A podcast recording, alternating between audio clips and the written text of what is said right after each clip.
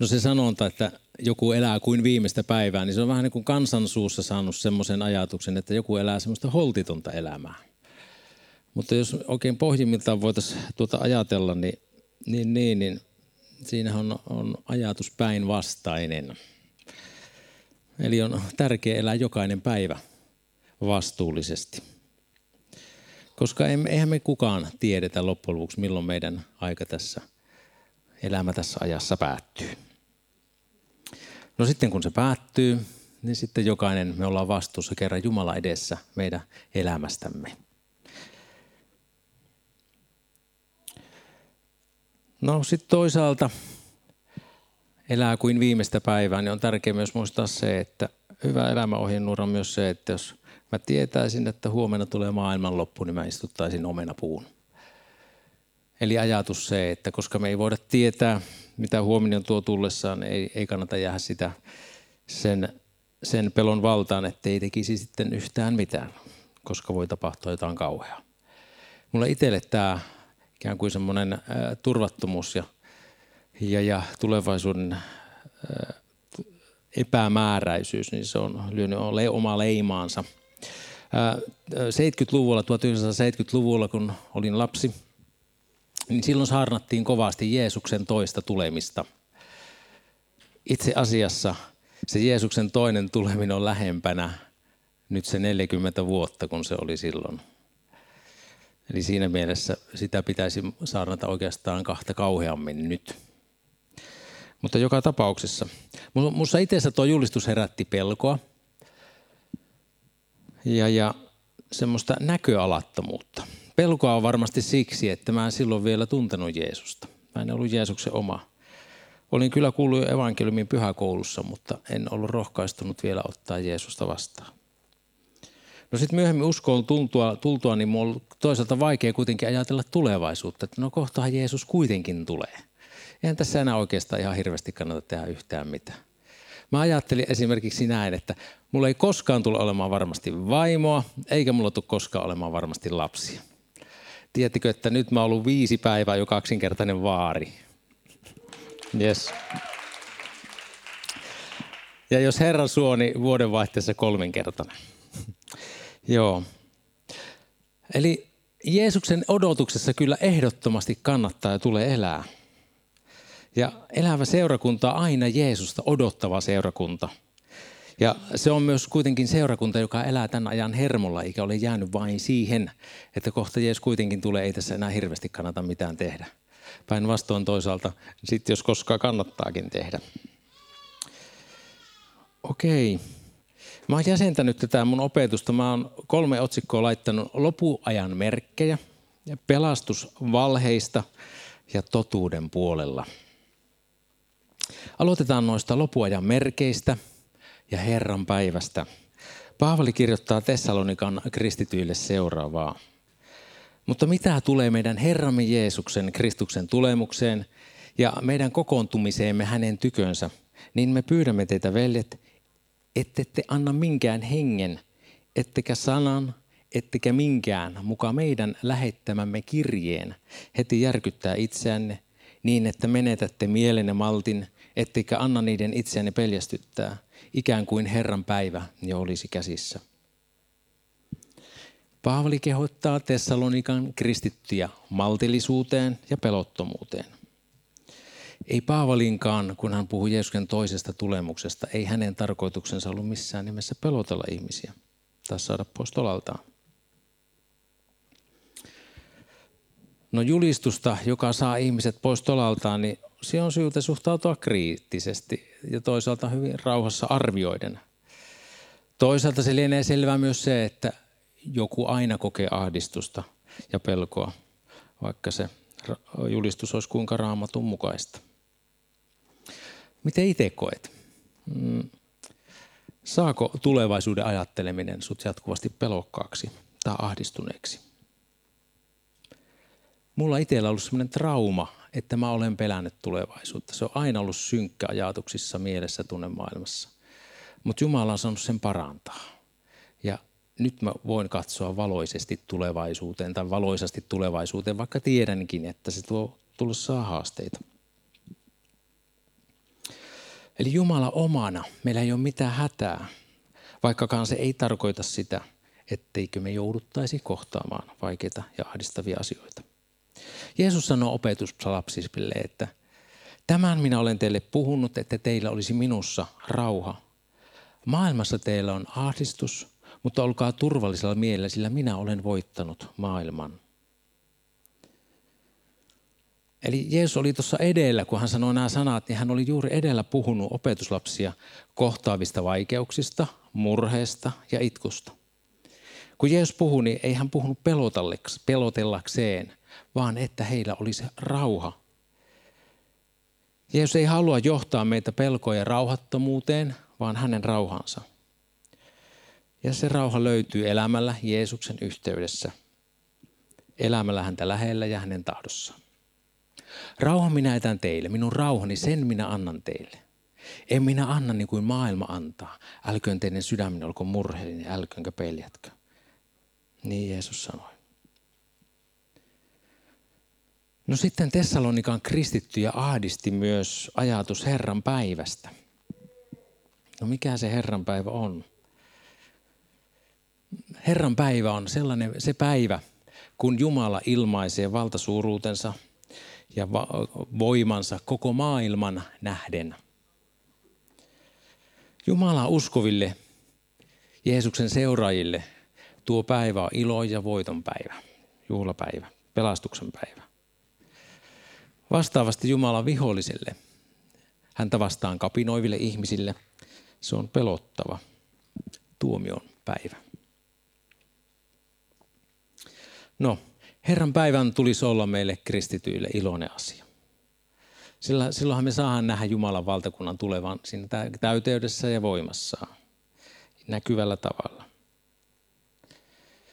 Mutta kuitenkin ennen Jeesuksen toista tulemusta, ennen kuin se tapahtuu, niin meidän on kohdattava pahuuden lisääntyminen ja luopumus. Siitä seuraavassa jakeessa, joka on yksi sellainen lopun ajan mittari. Älkää antako kenenkään vietellä itseänne millään tavalla, sillä se päivä ei tule ennen kuin luopumus ensin tapahtuu ja laittomuuden ihminen ilmestyy. Kadotuksen lapsi. Tuo vastustaja, joka korottaa itsensä yli kaiken, mitä jumalaksi ja jumaloitavaksi kutsutaan, niin että hän asettuu Jumalan temppeliin ja julistaa olevansa Jumala. Ettekö muista, että minä, kun vielä olin teidän tykönänne, sanoin tämän teille. Paavali varoittaa viettelyksistä ja luopumuksesta. Ja näitä viettelyksiä ja luopumuksia, niitä on ollut maailman sivu. Se tarkoittaa myös sitä, että ne kohtaa meitä kristittyjä. Ollaan me sitten viimeinen sukupolvi ennen Jeesuksen takaisin tuloa tai ei.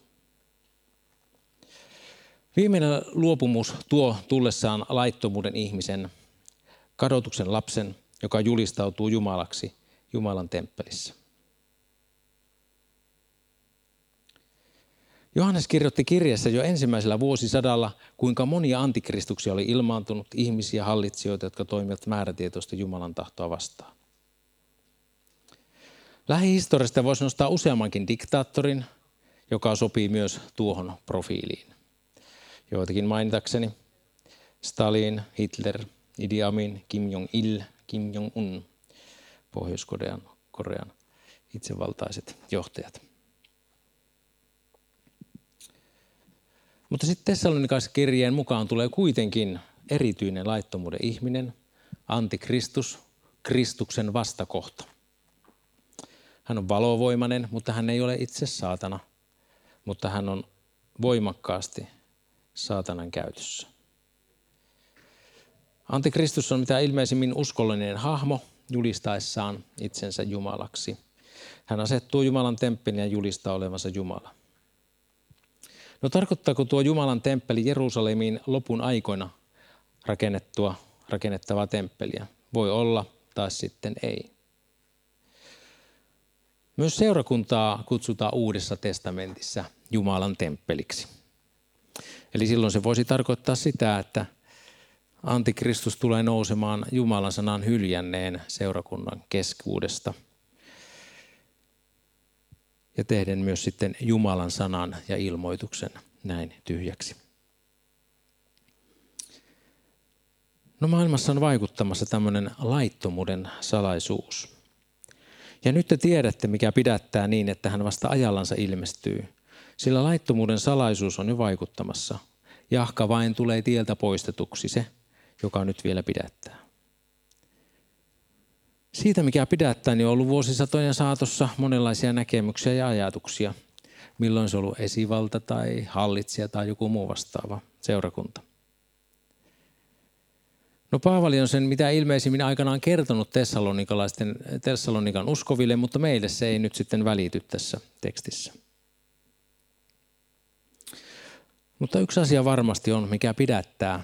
Sitä en tiedä, tarkoittiko Paavali tässä kohtaa juuri tätä, mutta nousee ajatus, että se mikä pidättää laittomuuden salaista vaikutusta ja sitä kautta myös viimein, viimein antikristuksen ilmestymistä, niin se on selkeä evankeliumi Jeesuksesta Kristuksesta. Tuo laittomuuden vaikutus on ollut vaikuttamassa jo syntiin lankeamuksesta asti. Saatanan sanat Eevalle oli, onko Jumala todellakin sanonut, älkää syökö kaikista paratiisin puista. Ensinnäkin hän kylvi epäilyksen siemenen, onko Jumala todellakin sanonut. Ja sitten toiseksi hän vääristeli Jumalan sanoja, älkää syökö kaikista paratiisin puista. Eli vihollisen taktiikka oli ja on saada epäilemään Jumalan sanaa. Eli tuo ihan sama kysymys ja tuo ihan sama ajatus, se on kuultavissa monien ihmisten ja jopa hengellisten johtajien suusta tänä päivänä. Eihän Jumala, joka on rakkaus, voi kieltää ihmistä saavuttamasta onneaan. Unohdetaan se, että rakkaus mitä suurimmassa määrin on myös rajoja. Ra- rajat on kuin suojatie vaaran paikkojen ohi. En minäkään ole kasvattajana sallinut mun lasteni tehdä ihan mitä vaan. Usein mä oon joutunut tuottaa lapsille pettymyksen, kun mä olen estänyt heitä ostamasta ja syömästä kilokaupalla karkkia. Tai kun mä oon kieltänyt katsomasta ikärajallisia elokuvia. Tai kun mä oon kieltänyt virittämästä mopoa tai ajamasta mopolla alaikäisenä yleisellä tiellä odottamisella ja kieltäytymisellä sillä on siunaus. Mä muistan niin elävästi, kun mä olin 15-vuotias. Täytin 15 vuotta siihen aikaan, kun minä sain ajaa mopolla, niin, niin, niin se tarkoitti sitä, että tarvii vaan täyttää 15 vuotta ja sitten pääs yleiselle tielle ajamaan, kun oli vaan kypärä päässä. Siis se oli ihan valtava se vapauden tunne.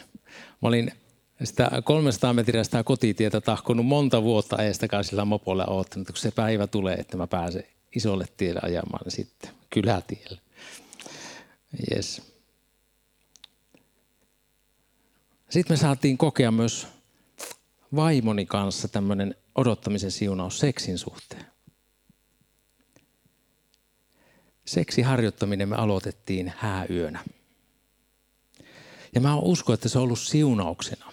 Ja se on vahvistanut meidän liittoa ja uskollisuutta toinen toistamme kohtaan. Ja me ollaan saatu olla uskollisia toisillemme. Ja se on Jumalan armoa ja siitä yksin ylistys ja kunnia hänelle. Eli Jumala haluaa meille hyvää.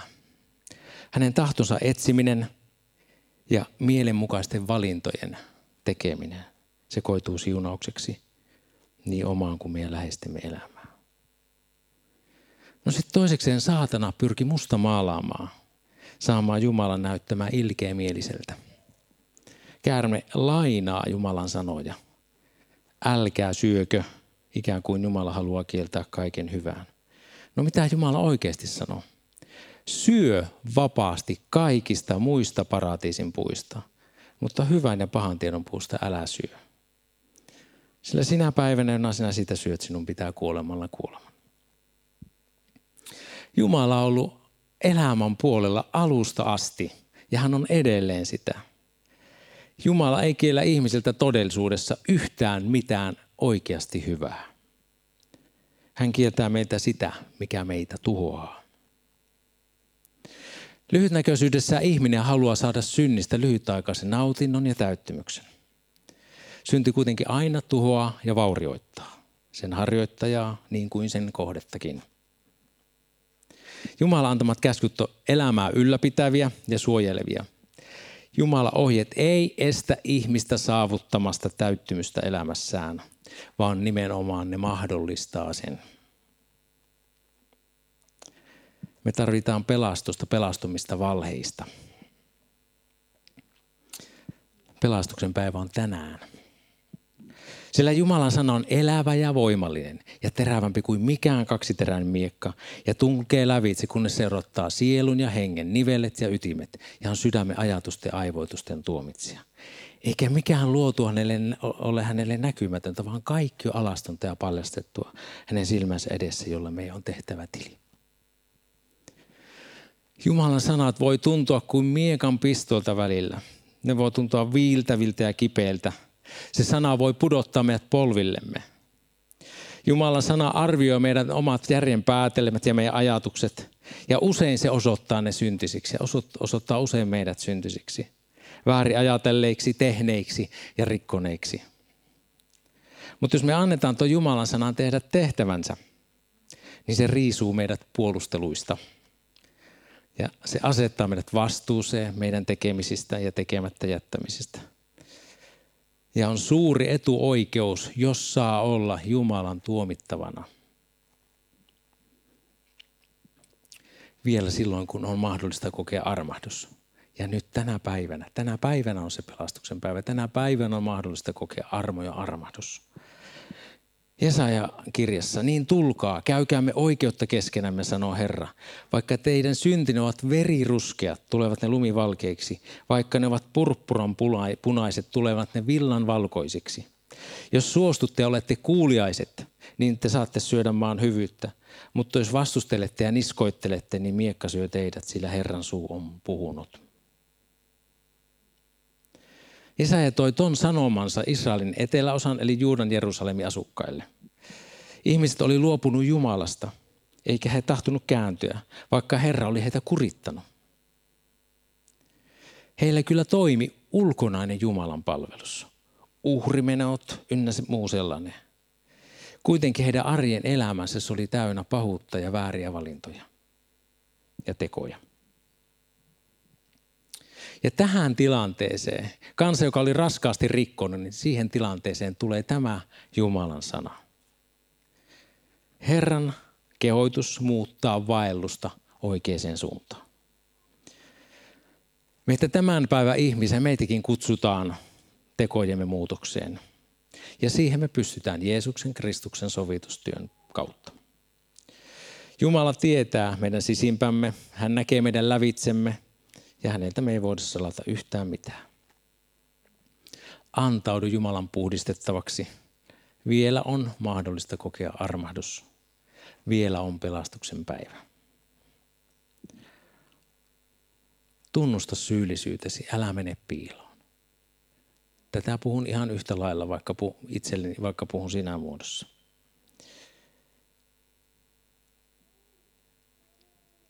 Anna pestä pois syntisi. Tuo edellinen raamatun kohta vakuuttaa nimenomaan, vaikka meidän synnit olisi veriruskeita, me voidaan kokea se, että me puhdistutaan kuin lumivalkeiksi. Tai vaikka ne olisi, kuin, ne olisi niin kuin purppuran punaisia, niin me voidaan kokea se, että ne tulee villanvalkoisiksi. Tässä käytetään tämmöistä värejä vastinpareina kuvaamaan sitä muutosta, mitä Herra voi meissä tehdä. Kun annat Herran tehdä sen, niin sä saat kokea vapauden synniorjuudesta. Äsken tuossa tullessa, kun tuli, niin kuuntelin radiosta, yksi, siinä yksi nuori kaveri kertoi, että kuinka hän tuli uskoon, kuinka hän ruki, rukoili syntisen rukouksen ja pyysi, että sydämestään sitä, että Jeesus anna mulle mun syntini anteeksi. Ja kuinka hän, jotenkin oli niin ihana kuulla se, kun hän jakoi sen niin tuoreesti, että kuinka hän koki sen, että hän sai rauhan ja hänen syntinsä vietiin pois. Ja se on tänä päivänä edelleen, se on täysin mahdollista. Saa kokea ja saat kokea puhtauden.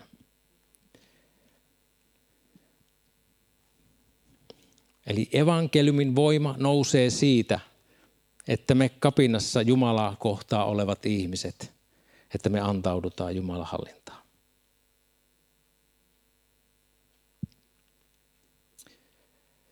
Henkäyksellä tuhottava vastustaja.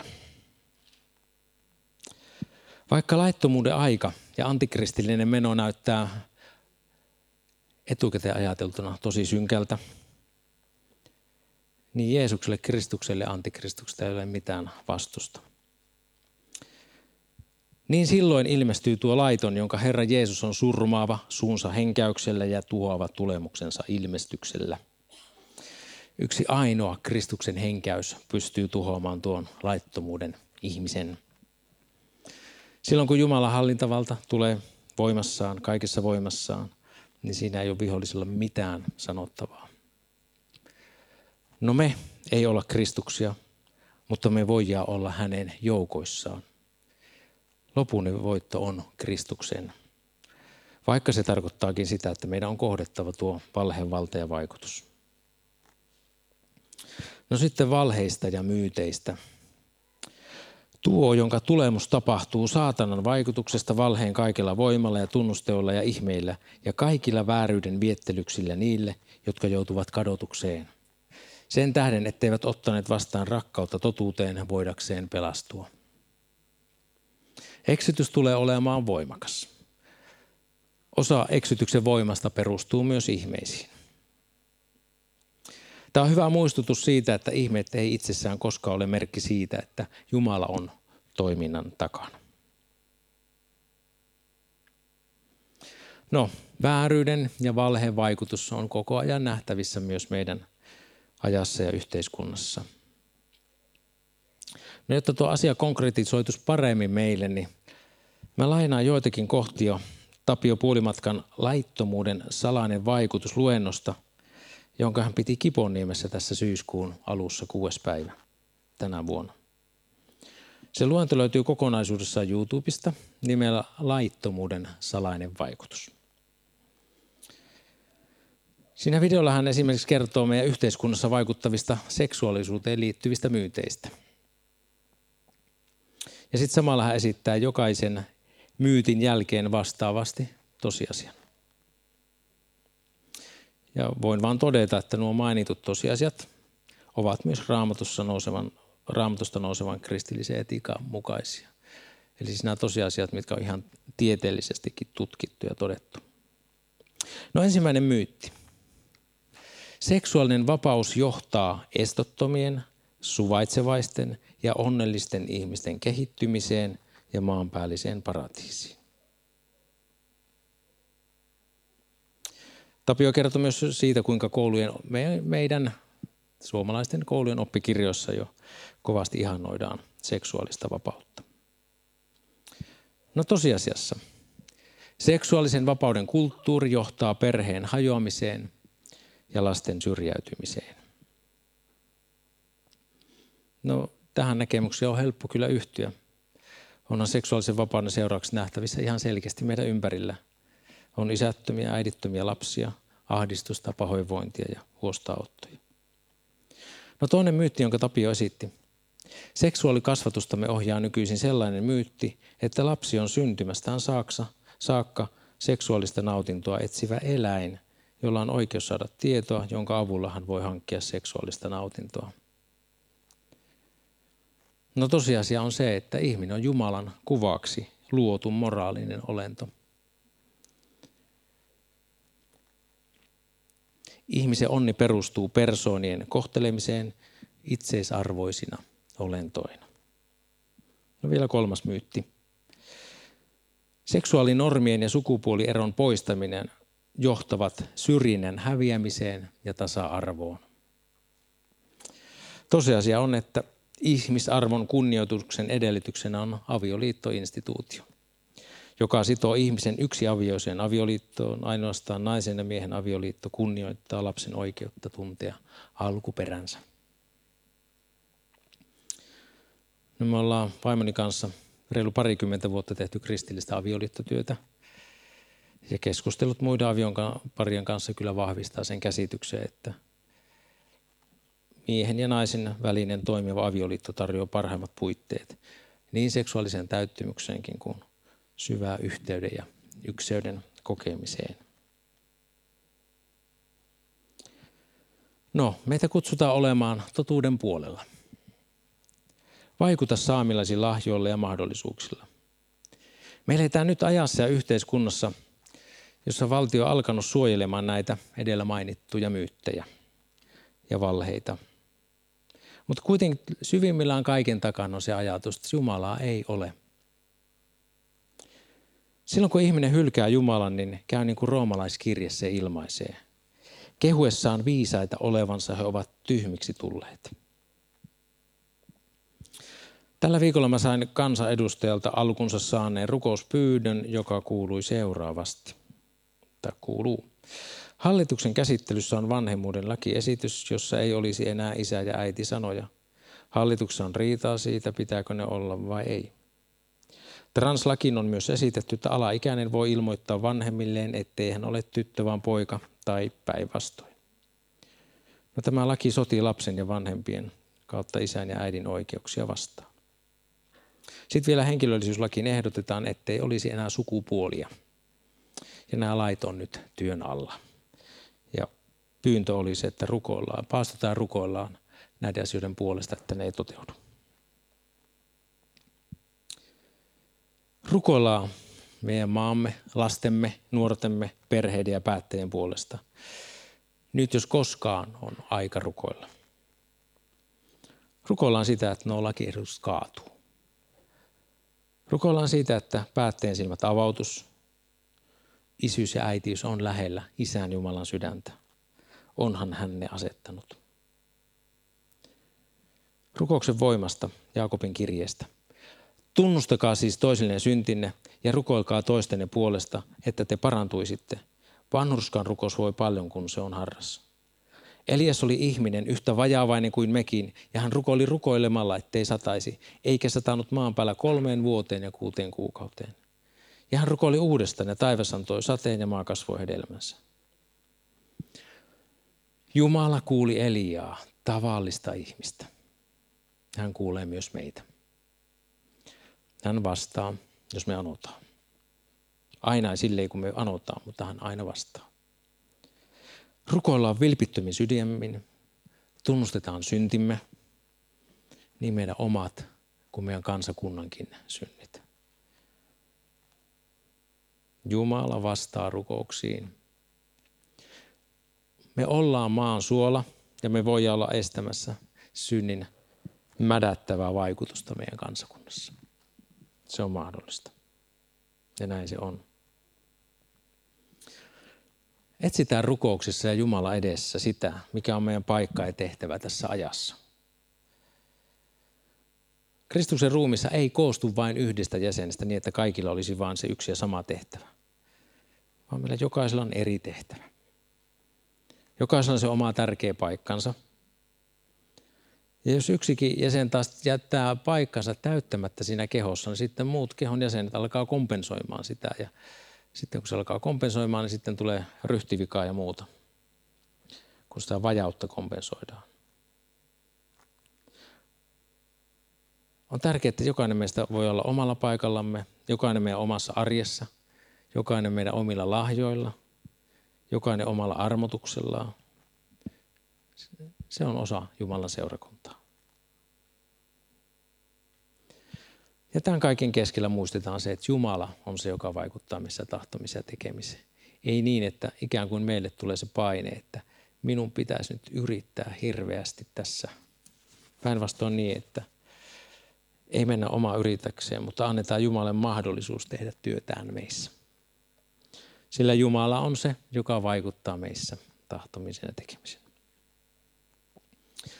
Se, mitä me voidaan tehdä, on se, että ja mitä meidän tulee tehdä, niin on se, että pysytään totuudessa. Ei myydä totuutta, ei myydä evankeliumia. Eletään sana auktoriteetin alaisuudessa, niin uskovien yhteydessä ja myös yksityisessä ja yhteisessä rukouksessa. Pidetään esillä niitä raamatun periaatteita, tai raamatun periaatteita niissä keskusteluissa, joissa me ollaan itse mukana – Käytetään kaikkia niitä kykyjä. Ei kaikki ole puhe, puhujia lahjoiltaan. Mutta käytetään niitä keinoja ja kykyjä, mitä Jumala itse kullekin on meistä antanut meidän käyttöömme. Rukoillaan sitä, että Jumala saa, saa antaa meissä sen luovuuden kukkia, että, että voidaan sillä omalla tavallamme ja sille omaan persoonaan soveltuvalla tavalla pitää totuutta esille. Sitten vielä lopuksi todellista tasa-arvoa. Tänä päivänä puhutaan paljon tasa-arvosta ja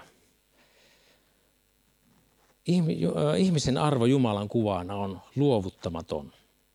Onhan sitten syntymätön vauva, lapsi, nuori tai aikuinen. Tai kokeepahan seksuaalisen suuntautumisen olevan mikä tahansa.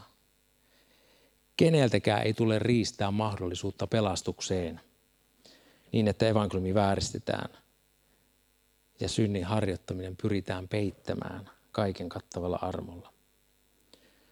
Mutta jos me valkeudessa vaellamme, niin kuin hän on valkeudessa, niin meillä on yhteys keskenämme ja hänen poikansa Jeesuksen Kristuksen veri puhdistaa meidät kaikesta synnistä. Jos me sanomme, että ei meillä ole syntiä, niin me, teemme, me eksytämme itsemme ja totuus ei ole meissä. Mutta jos me sun tunnustamme syntimme, on hän uskollinen vanhurskas niin, että hän antaa meille synnit anteeksi ja puhdistaa meidät kaikesta vääryydestä. Jos sanomme, että me ole syntiä tehneet, niin me teemme hänet valhettelijaksi ja hänen sanansa ei ole meissä. Me tarvitaan todellista tasa-arvoa tässä ajassa. Evankeliumin uutta, luova, parantava ja uudistava voima kuuluu jokaiselle. Jokainen, joka tunnustaa syntinsä, saa syntinsä anteeksi ja saa kokea uuden elämän Jumalan yhteydessä. Sen elämä, jota varten meidät on luotu tänne maan päälle. Vaikka ympäröivä yhteiskunta yrittää sumentaa ja hämärtää kaikki valtia Jumalan voimaa ja mahdollisuuksia, pidetään me vastaavasti kirkkaana mielessämme, että Jumalan mahdollisuudet, mitkä on Jumalan mahdollisuudet ja hänen uutta luova voimansa, kuinka suur, suuri se on. Nyt, nyt on työaika. Vielä on kesää jäljellä. Nyt on mahdollista tehdä työtä. On aika istuttaa omenapuu. Jeesus sanoi opetuslapsille, niin kauan kuin päivä on, tulee meidän tehdä hänen tekojansa, joka on minut lähettänyt. Tulee yö, jolloin kukaan ei voi työtä tehdä. Eli vielä on aika kertoa evankeliumia, vielä on aika kertoa hyviä uutisia siitä, mitä Jumala on tehnyt. Hän on tehnyt kaikkensa. Hän on poikansa uhriksi meidän syntien tähden. Hän sovitti maailma itsensä kanssa, että hän voisi saada yhteyden takaisin luomiinsa ihmisiin. Rukoillaan yhdessä. Kiitos, että olet antanut meille Jeesuksen sovittamaan syntimme, Herra.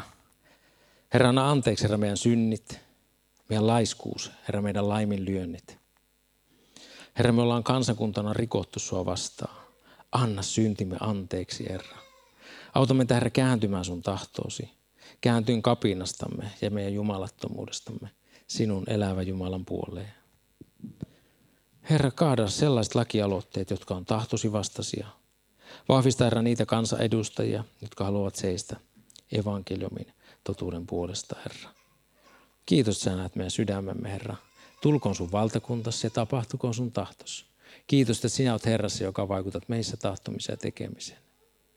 Auta meitä löytämään oma paikkamme, Herra. Olemaan uskollisina siinä omassa paikassa ja siinä tehtävässä, mihin sä oot itse kukin mennät kutsunut ja tarkoittanut. Ja kiitos Herra, että me se voidaan tehdä sinun armostasi ja sinun voimastasi. Tätä me anotaan ja kiitetään siitä Isä Jeesuksen nimessä. Amen.